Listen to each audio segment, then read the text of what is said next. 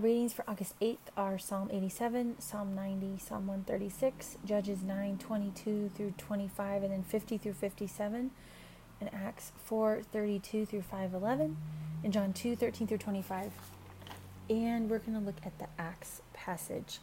And I had not noticed this before, as I've read this before, but uh, in verse, it's talking about believers living together, and it's talking about how everyone was of there was great unity, right? It says there was they were of one heart, they were of one soul, which just I feel like speaks of like really close intimacy. Like these people are rubbing shoulders with each other every day. They're eating together. It says they had all things in common.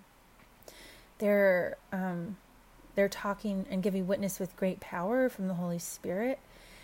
And they're also taking care of each other, right? It says if any no one lacked for anything among them because um, people were selling their possessions and then bringing them and then they, it seems like they were pulling all their resources and then they were just distributing to anyone who had need in verse 37 though it talks about um, barnabas who was an apostle and then it says having land he sold it and he brought the money and he laid it at the apostles feet which is great but then it feels in direct contrast to verses 5 through 11, which is the story of Ananias and Sapphira, who have land, they sell it, they're both aware of what's going on, and they are trying, they are trying to deceive the men, apparently, not thinking that they're, the Lord knows what's going on, which I don't know if the Holy Spirit was just really new to the people and they were like, we can get this by him, it won't be a big deal.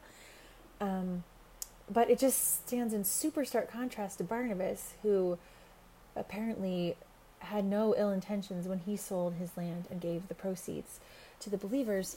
But Ananias and Sapphira end up getting killed because of it, which seems really extreme to me. And I'm I don't have an answer to it, but I just I like the dichotomy, if I can say I like the dichotomy. And there's a story about someone getting killed, but that you have this person who was his intentions were right he was right before god he came and he brought his money and everything was fine and then you have these people who were trying to be deceptive and said they were selling it for one thing when it was really another thing and they get called out and it was also interesting that um, it says it seems like really the heart, heart issue is the issue here that if Ananias and Sapphira, I think it says it in verse 3 that or 4, it says, after it was sold, was it not in your own control?